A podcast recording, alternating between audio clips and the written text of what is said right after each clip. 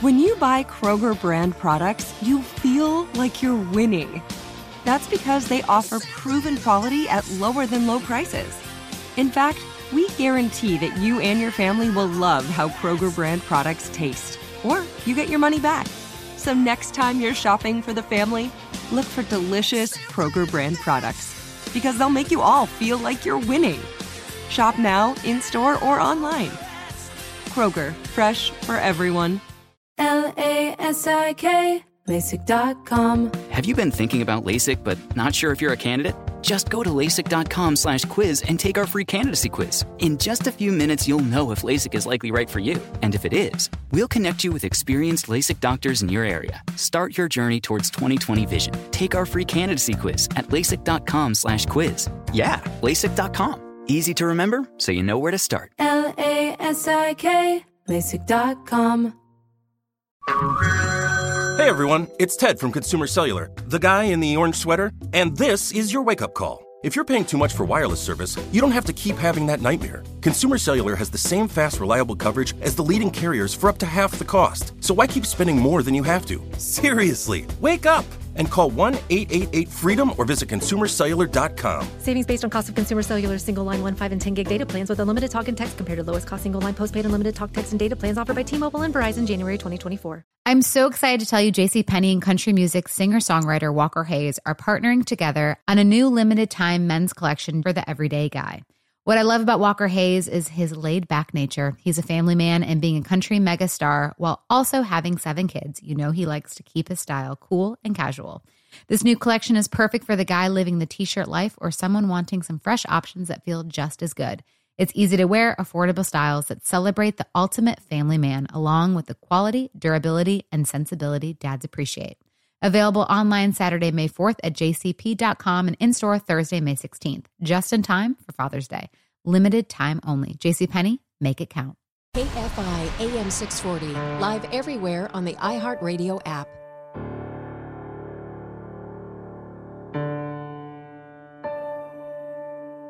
Last year, nearly every county in California lost one person to fentanyl. 5,722 Californians died in one year from fentanyl overdoses and poisonings. Another local high school is mourning after a student died from a fentanyl poisoning.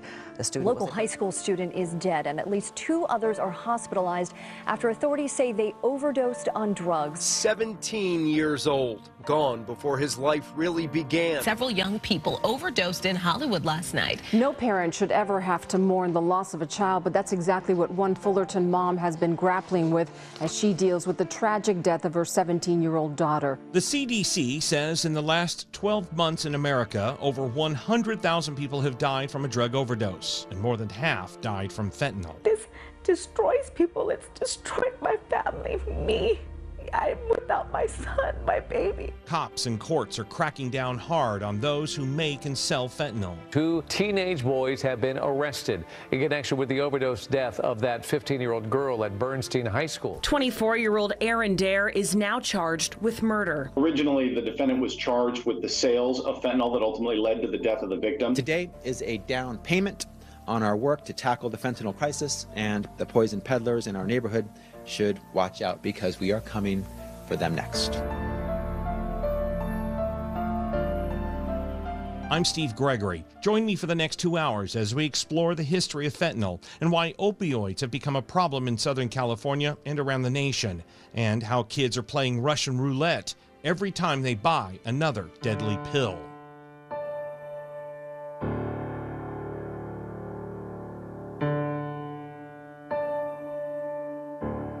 We begin our journey with one of the agencies tasked with stopping the flow of opioids and fentanyl.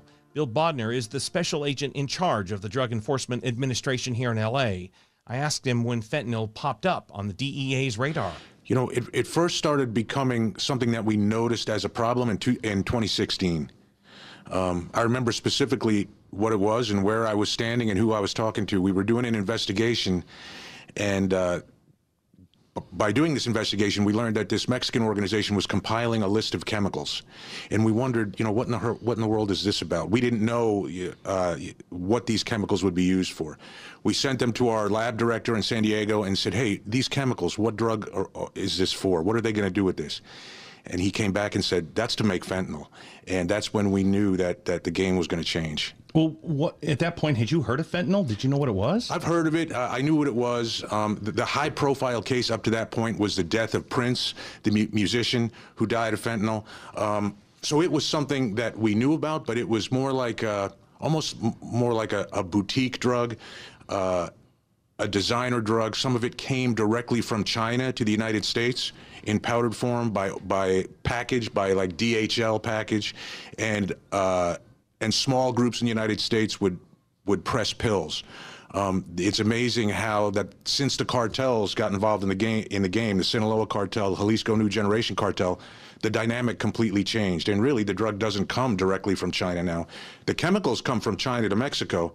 The drug is synthesized there, and it's all coming from Mexico into the U.S. And and that's when the game changed, and we saw this huge influx of fentanyl begin. So it, it sort of happened overnight. Almost. Yeah. What's the attraction? profitability.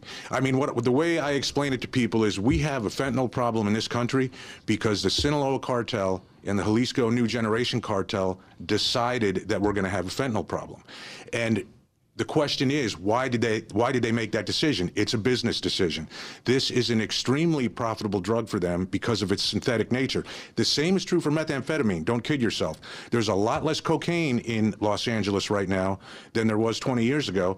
That's because the Mexican drug cartels made the decision that fentanyl is the drug they're going to push because it's more profitable for them.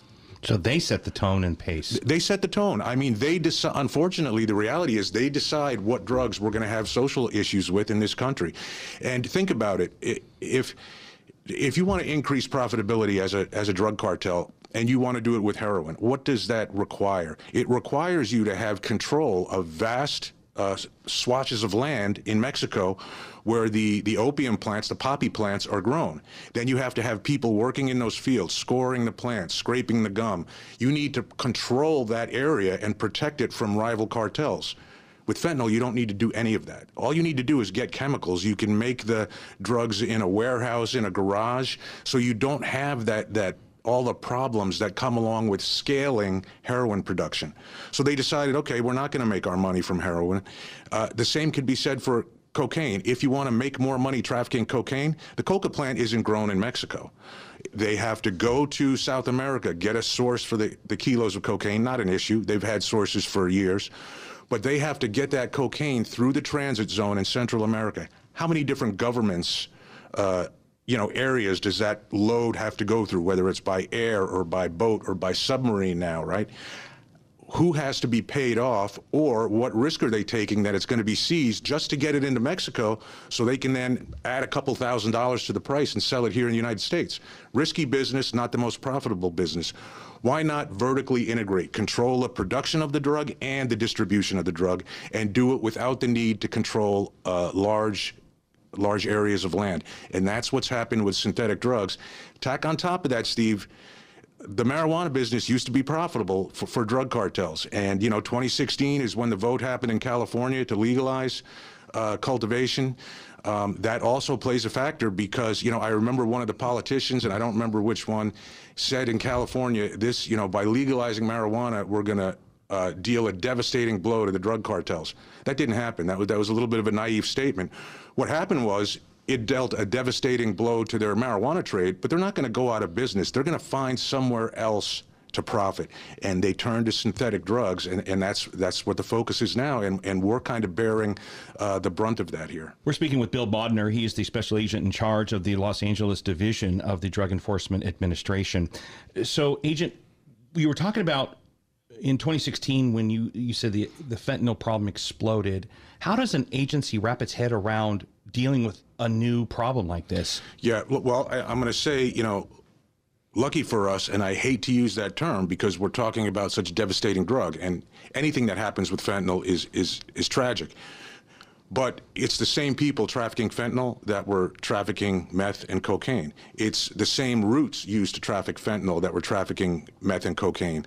Uh, it's the same organizations that used to traffic cocaine and methamphetamine. They're now trafficking fentanyl. So we were in the right place, targeting the right people. Uh, that didn't change. Now it's just a question of the drug changing, right? The drug changing and the drug being that much more deadly to the people of this country.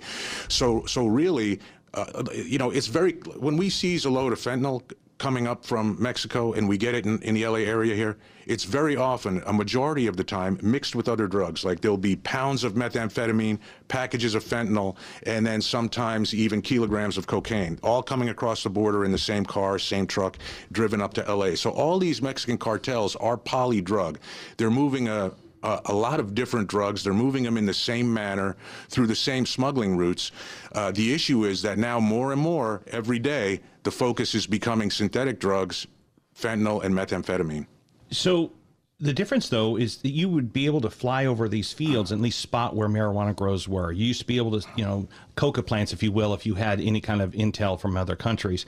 But not this. This can be all done like you say, in a warehouse. So yeah, this, this does that be, cause a problem? I mean, it makes it a lot more difficult. Of course, uh, of course, because you know, like you said, it's very easy to do flyovers, and that used to be a big part of of what was done in Mexico way back in the '80s to identify marijuana fields. Flyovers were a big part of it. Um, that's that's not possible with this type of synthetic drug operation.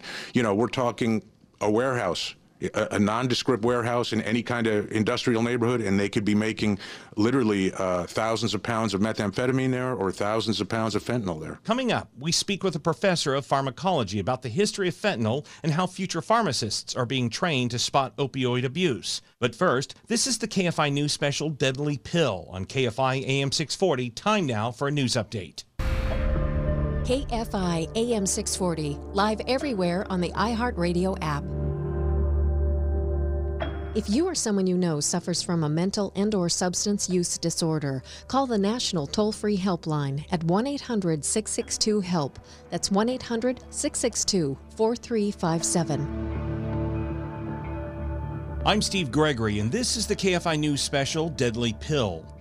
Dr. Melissa Durham is with the University of Southern California's School of Pharmacy. She's also an associate professor of clinical pharmacy. She is a wealth of knowledge, and I wanted to start where a lot of addiction starts pain management? Well, I think a lot of people don't understand how much of an impact pain has on people's overall life.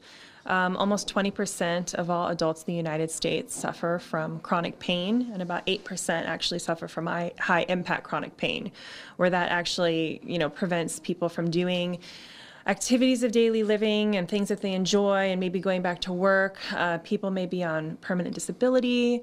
Um, most folks who suffer from chronic pain also have um, a mood disorder along with it, like depression or anxiety or sleep disorders. So it really has a huge impact and actually a high cost burden on our society too, when you think of the loss of productivity and just that huge impact on quality of life. So what we do in pain management is focus on restoring functionality and restoring quality of life um, by using a whole variety of treatment modalities from medications to interventional therapies, um, pain psychology, occupational therapy, physical therapy. It really takes a holistic approach to caring for the patient.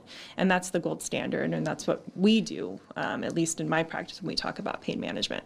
And uh, we are at the campus of USC, and, uh, and you are a professor. So, how are you teaching the pharmacists of tomorrow, if you mm-hmm. will?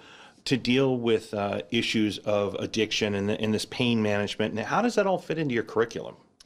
Well, it's not just the curriculum here, but I also um, take this externally to teaching other healthcare professionals. And some of the concepts are really tricky and really kind of like gray area. We don't live in a world of, of black and white. So when we talk about treating folks with chronic pain, we really focus on having um, a a sort of compassionate side to it, you know, really trying to have empathy for the suffering that people are going through while balancing um, putting safety, it, it, the sort of these safety guardrails in place so that way we don't contribute, um, you know, to the opioid epidemic that's going on um, or any other medication-related issues that, that um, might be caused from the treatments that we use. So um, we focus on optimizing their medications with using uh, what we call multimodal therapy. So we may use medications like opioids, but we try to minimize that as much as possible. But we also use a variety of other therapies um, available to us as well. So that's kind of probably a broad stroke of, of how we talk about this the compassionate care and using a variety of different um, treatment therapies and focusing on the whole patient. So that's where we're at now. So let's go back 10, 15, maybe even 20 years. Mm-hmm. Uh, when opioids, I don't know that I even remember the, the word opioid 10 years ago or mm-hmm. 20 years ago, but um, when it was first prescribed for pain management, it seemed like it was it was handed out for everything. It seemed mm-hmm. like it was prescribed nonstop. Was that was that the case? Um, yeah, that's probably a semi-accurate depiction of it. I, would say that it was very widely prescribed and widely used. I mean, for years, um, hydrocodone acetaminophen, what you may know as Vicodin or Norco, that was the number one prescribed uh, medication in the United States as far as number of prescriptions. And really? it was like that for years yes um, and everyone had that bottle of vicodin you know in their medicine cabinet where they got it from a dentist i'm not trying to vilify any profession sure. a dentist a podiatrist you know pain management specialist primary you know everybody had it um, and it was widely accepted so that's one example of how prevalent it was um, you know, when we look back to, and there's there's a lot of great resources outlining um, this process and how this kind of evolved in our history. But when we look back to the late 90s, early 2000s, um, that's when the long-acting opioids really um, sort of came into play in the market in a big way, and they were touted as um, allowing people to live pain free and get back to work and do the things that they wanted to do and um, and also advertise in very unethical ways that they wouldn't cause addiction, right? So um, we had an explosion of those products on the market in the late 90s, early 2000s, and they were used pretty inappropriately um, for, you know, even in young teenagers, post a sports injury, you know, I mean, things like that, where nowadays we would never do anything like that. Um, so it's been an interesting evolution. We had a huge sort of flux of the use of opioids for pain management in kind of inappropriate ways out of you know, fear of people dying and living in pain and response to maybe unethical marketing practices. Um, and then it's evolved to really decrease over time. Was, you know, when, uh, and I'm not sure if you know the answer to this, but anytime there's a medication on the market, regardless if it's for the most benign thing or the most severe thing like opioids, wasn't there any kind of an indication that this overprescribing of opioids was going to cause a problem with addiction? I mean, was there any indication that this stuff was addictive? Yeah. I mean, I've listen, it's no it's no news flash that opioids cause quote unquote addiction. I mean, we're kind of trying to move away from the word addiction just so you know to more substance use disorders because addiction tends to be a very stigmatizing term. Sure. Um, but yeah, I mean, you look back to the history of opioids, we've had like for example, um, the opium wars, right? The opium dens, um, big drug scourges with, with heroin. And I mean, this is no newsflash that opioids are addictive. so it's just, it is kind of mind boggling that no one saw this coming or no one cared actually because it was so profit driven, maybe. Um, but I know a lot of healthcare providers who were sounding alarm bells early on and who didn't take up the prescribing practice of using opioids as, as we talked about before. So it's not it's not really surprising. So our society and the medical infrastructure, they really weren't prepared for all this, were they? I wouldn't say that we were prepared for the vast amount of folks who ended up with opioid use disorder, and we weren't prepared to treat them properly. Bonus interview with Dr. Durham is available on the Deadly Pill podcast through the iHeartRadio app. Coming up, we go back to the DEA and talk with Special Agent Bill Bodner about how fentanyl is making its way into California and just how easy it is to buy it. But first, this is Deadly Pill on KFI AM 640. Time now for a news update. KFI AM 640, live everywhere on the iHeartRadio app. I'm Steve Gregory, and this is the KFI News Special Deadly Pill. Bill Bodner is the special agent in charge of the DEA's LA office, and we spoke to him at the top of the show. But I wanted to ask him how easy it is to get fentanyl, especially on social media. That's a major part of the issue today. Um, the, you know, the, the crux of it is we have a drug that's 50 times more powerful as heroin. It's being, it's been uh, disguised as something else, and anyone who has a smartphone now can get it. That's a that's a different thing. Uh, years ago, it used to be, hey, if you want to do First of all, people didn't experiment with heroin. You know, it was an intravenous drug. You had a syringe, a tourniquet. Um, there was a process you had to go through to to to inject it. That scared a lot of people away from that drug like I said, a drug that's 50 times more powerful today that you don't have to go to a part of town where there's high crime or you don't have to go looking for it. You can just sit in your bedroom or your living room, get on your smartphone, go on Snapchat, go on Instagram, go on uh, one of the social media apps, find a dealer. You can have a delivery made to your house and you can pay with one of the payment apps. And so, so here's, here's where that kind of came from COVID. When when when places shut down, you know, all of us in the working world, a lot, we it changed how we did business, right? There was a lot more remote work, a lot more dig, quote digital work. The same thing happened in the drug trade. The places where people used to go to get drugs, maybe it was a nightclub, a bar, um, some kind of social gathering, whatever. Those were those were kind of non-existent. You, you couldn't you couldn't go there, and dealers, sellers couldn't sell there. So what did they do? They started getting on social media and making an effort to connect with people there and do delivery. And that really exploded during COVID, that social media delivery model of retail drug trafficking. And now, even with everything open back, back up, people have found that it's so easy that they've continued to do that. Think of it just like when restaurants closed, people went a lot to DoorDash during COVID. And maybe now they stuck with it because they realized hmm, this is actually pretty easy. I can order food, I don't have to go pick it up. It's the same thing now with retail drug sales. And uh, the scary part is, you know, a lot of the parents I talk to who have lost children, they say, I thought my home was safe. And that's such a riveting statement to hear. And, you know, they didn't know that the threat was in the smartphone. They didn't know that these powerful drugs could be delivered down the block and and there's cases I've seen where a kid would just tell his parents, "Hey, I'm gonna, I'm running out for a minute." Literally run down the street, meet a dealer that that the deal was arranged over Snapchat, pay on an app, come back home, come in the house, go up to his room and not wake up the next morning. I mean, those are real cases that happen, and it's because of the social media apps and the accessibility now of these super powerful drugs. What can parents do? Parents have to monitor their kids' social media. Um, they and and really, I guess the first thing I would tell parents is they have to learn the subject matter. You know, the, I used to just tell parents, "Hey, talk to your kids," and then I realized I don't know that parents even know themselves what's going on in the in the retail drug world right now with fentanyl, how dangerous it is, where it is, um, the deception that's going on. So well, I'm telling parents go on social media. Uh, there's documentaries about fentanyl. One is called Dead on Arrival. Watch that yourself so you're educated. Watch it with your teenager together and then that'll be the conversation starter that that'll be the thing that gets you talking with your kids about drugs what they see in schools where they see these drugs being available because i guarantee right now the kids know a little bit more than even the parents do about what's going on in this in this retail drug world. They know that the drugs are sold on social media apps. They might not know that it's fentanyl, uh, which is very important information, and that's where we need the parents to get educated, talk with their children, and say, no, these pills that that kids are buying are not real. They're fake and they contain fentanyl.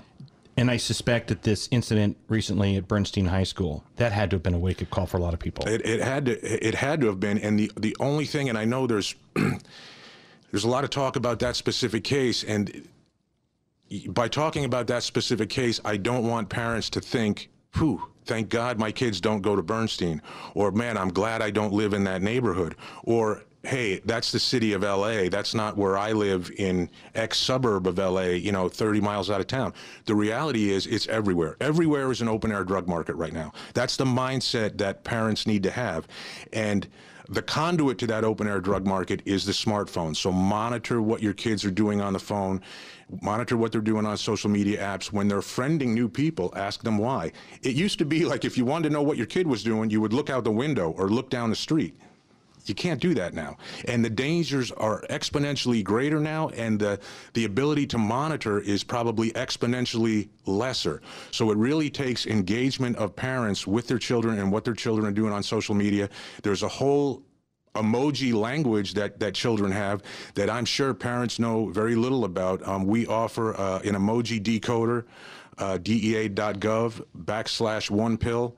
It's a downloadable uh, kind of guide there that shows what these different emojis mean in the retail drug trade. And just look out for that stuff because the unfortunate reality is kids will probably continue to experiment with drugs. That's that's always been something that happens. The problem now is the dangers. It used to be we tell kids don't take drugs; it could lead to addiction. Um, you know, 10 years of addiction or whatever, it could create these huge problems. Now it's don't take drugs. You could die today. And, and I think that's the important, uh, important message to get out that it's really not about long term consequences now. It's about the immediate consequences of that decision. It could end your life today. Before I let you go, I, I see these pictures. I get your, your press releases and I see these photos where you've got hundreds and thousands of pills and you've seized millions of pills, not just here in this market, but, but nationwide. I can't help but think that, um, you know, while you're sitting there touting all these seizures, that there isn't more hundreds and thousands of pills and millions of pills coming across the border. Um, are, are, you making a dent, agent? I mean, I mean, are you really having an impact on this? Yes, and, and here's how you know. Here's how how I say that with such confidence, Steve.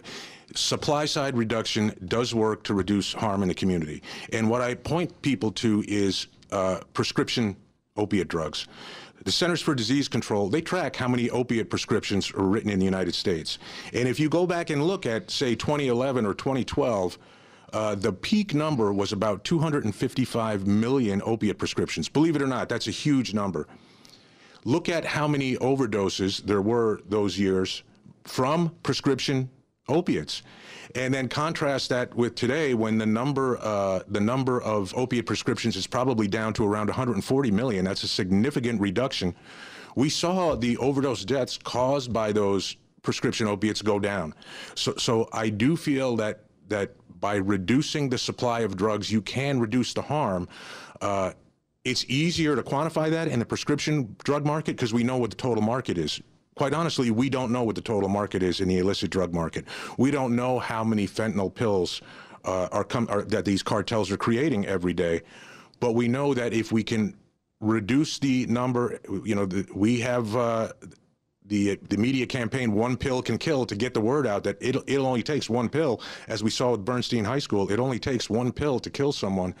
The fact that we're taking this, you know, 10 million pills off the street in a couple months, it shows that there is a demonstrable uh, benefit to the public with us doing that. Agent Bodner, I appreciate your time. Thank you very much. Good luck. Thanks, Steve. For an extended interview with Agent Bodner, download the Deadly Pill podcast on the iHeartRadio app.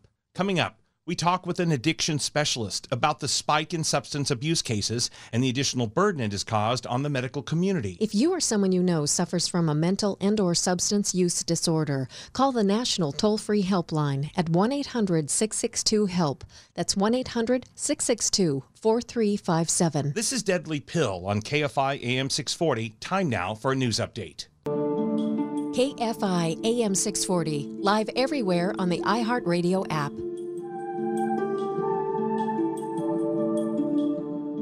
I'm Steve Gregory with KFI News. Welcome back to Deadly Pill. Dr. Rebecca Trotzky is the Director of Addiction and Community Medicine in the LA County USC Medical System. I asked her just how bad addictions become in recent years. Thank you for that question. Um, addiction is something I think we're all intimately familiar with, whether it's something that's affected our friends or family or somebody close to us. Professionally, I have the honor of working at LACUSC, which is one of our safety net hospitals in the county where we see patients for all kinds of reasons heart disease, cancers, liver diseases. And we also see a lot of people in social crisis. So, coming into our ER because there's really no place for them to go and they're in despair.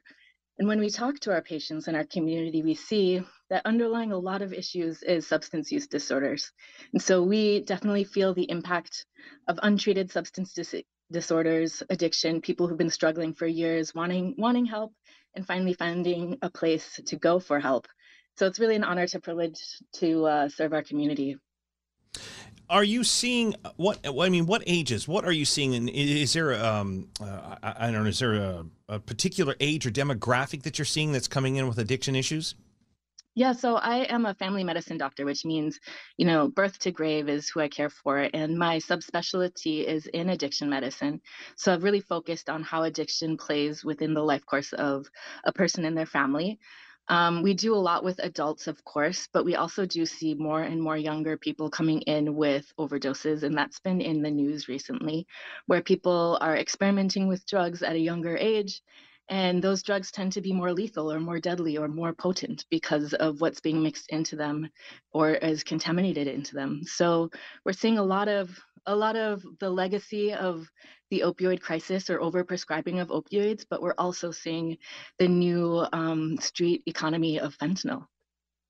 Now, when you you talk about fentanyl, I mean, and I was I've been talking to others when they say that it wasn't even on their radar five or six years ago.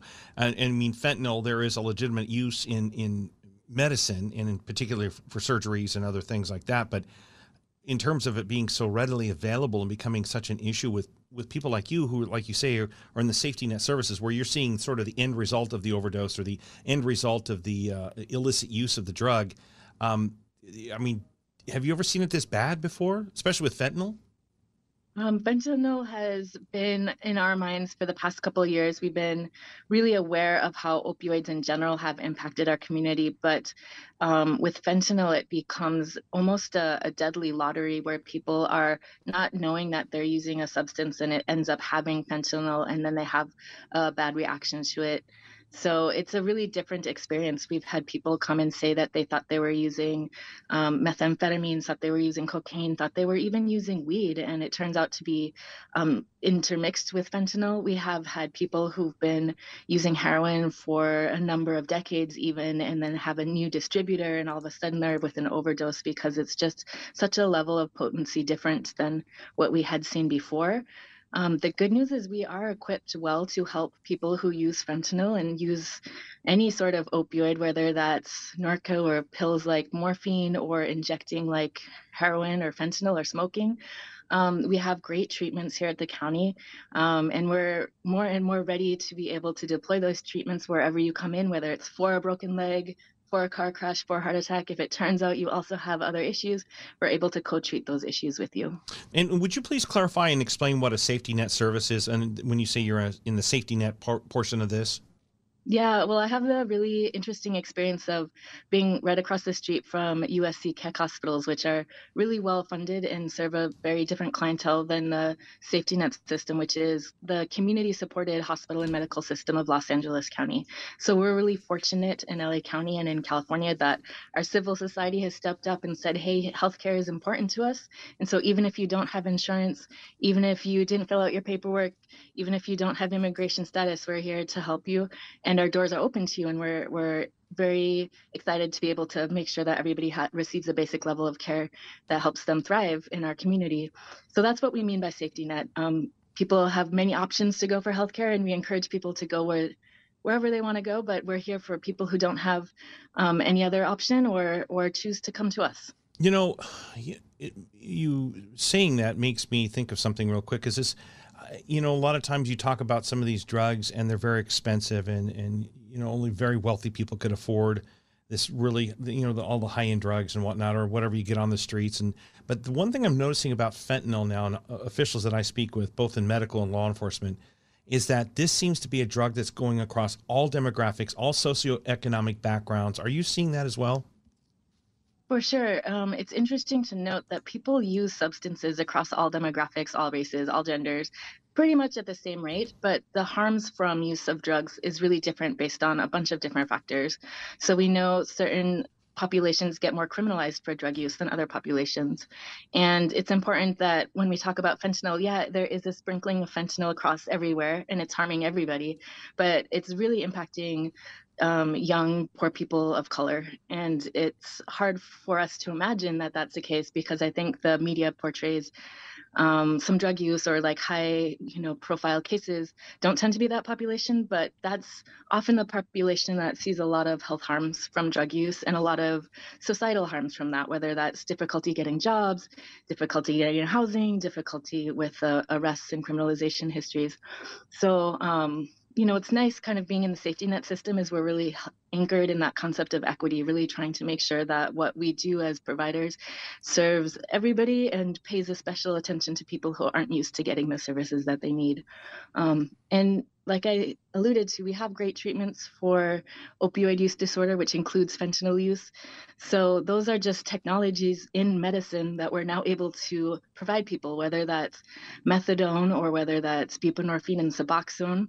We're really able to help people get access to medications that when they take, they really transform their lives. So, they go from somebody who often hasn't seen their family for you know, a decade has been living on the streets to then, hey, I got my life together because I'm no longer craving opioids. I'm no longer using fentanyl. I'm no longer living in a tent.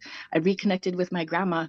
I had a patient come and tell me, you know, my grandma just lent me 10 bucks and I wanted to tell you that because she would have never lent me any money for decades. She was so worried about what I would do with that money. And things like that are the stories in medicine that really carry carry hope for us because it is overall sometimes a depressing uh, city we live in. It's a depressing time sometimes we live in. We've all been struggling these past couple of years, but the treatment for addiction medicine is just this ray of hope that we are able to provide for people at a really hard time in their life. You can hear an extended interview with Dr. Trotzky by downloading the Deadly Pill podcast on the iHeartRadio app. Coming up, we speak with a licensed advanced alcohol and drug counselor who walks us through the steps of rehab. But first, this is Deadly Pill on KFI AM 640. Time now for a news update. With every CBD product claiming to do something different, it's nearly impossible to decide what's best for you. Lazarus Naturals pioneered the farm to front door model of transparency where they handle each step of the production process to ensure quality, potency, and consistency. Scannable labels allow you to see the test results of your hemp batch so you can be confident in the safety and quality. Visit LazarusNaturals.com today. Lazarus Naturals, committed to improving your life as well as the world around you. Not available in Idaho, Iowa, or South Dakota. If a new house is on your wish list in the next five years, grow your savings faster and experience your dreams with an Ohio Homebuyer Plus account from Kemba Financial Credit Union. A savings account specifically designed to save for a new home where you can earn 7% APY, a $500 matching bonus, and a $1,500 mortgage closing cost credit. Learn more at Kemba.org. Offer expires March 31st, 2025. APY equals annual percentage yield. Restrictions apply. NMLS 292230. Equal housing lender. Federally insured by NCUA. Hey, it's Bobby Bones. Are you looking to build this year? If so, there is no better time than right now to start planning and to get your spot on the construction schedule. If you need a garage, a stall barn, a storage for vehicles, RV, boat, collectibles, or even a, a shop for your farm, hobbies, or car restoration projects, visit mortonbuildings.com and start your construction process. With superior materials, craftsmanship, best in class warranty, Morton Buildings are made to last for generations. At Morton, the difference is in the details. From their cutting edge innovations to their craftsmen in the field, they are dedicated to surpassing expectations. Their legacy of excellence spans more than 120 years, and Morton Buildings is 100% employee owned with more than a quarter million satisfied customers. That means they're the industry leader you can trust. When you choose Morton, you'll experience quality at every step of the building process, starting before the walls even go up. Visit mortonbuildings.com to get started today. It's time for today's Lucky Land horoscope with Victoria Cash. Life's gotten mundane, so shake up the daily routine and be adventurous with a trip to Lucky Land. You know what they say your chance to win starts with a spin. So go to luckylandslots.com to play over 100 social casino style games for free for your chance to redeem some serious prizes. Get lucky today at LuckyLandSlots.com. Available to players in the U.S., excluding Washington and Michigan. No purchase necessary. VGW Group. Void where prohibited by law. 18 plus. Terms and conditions apply.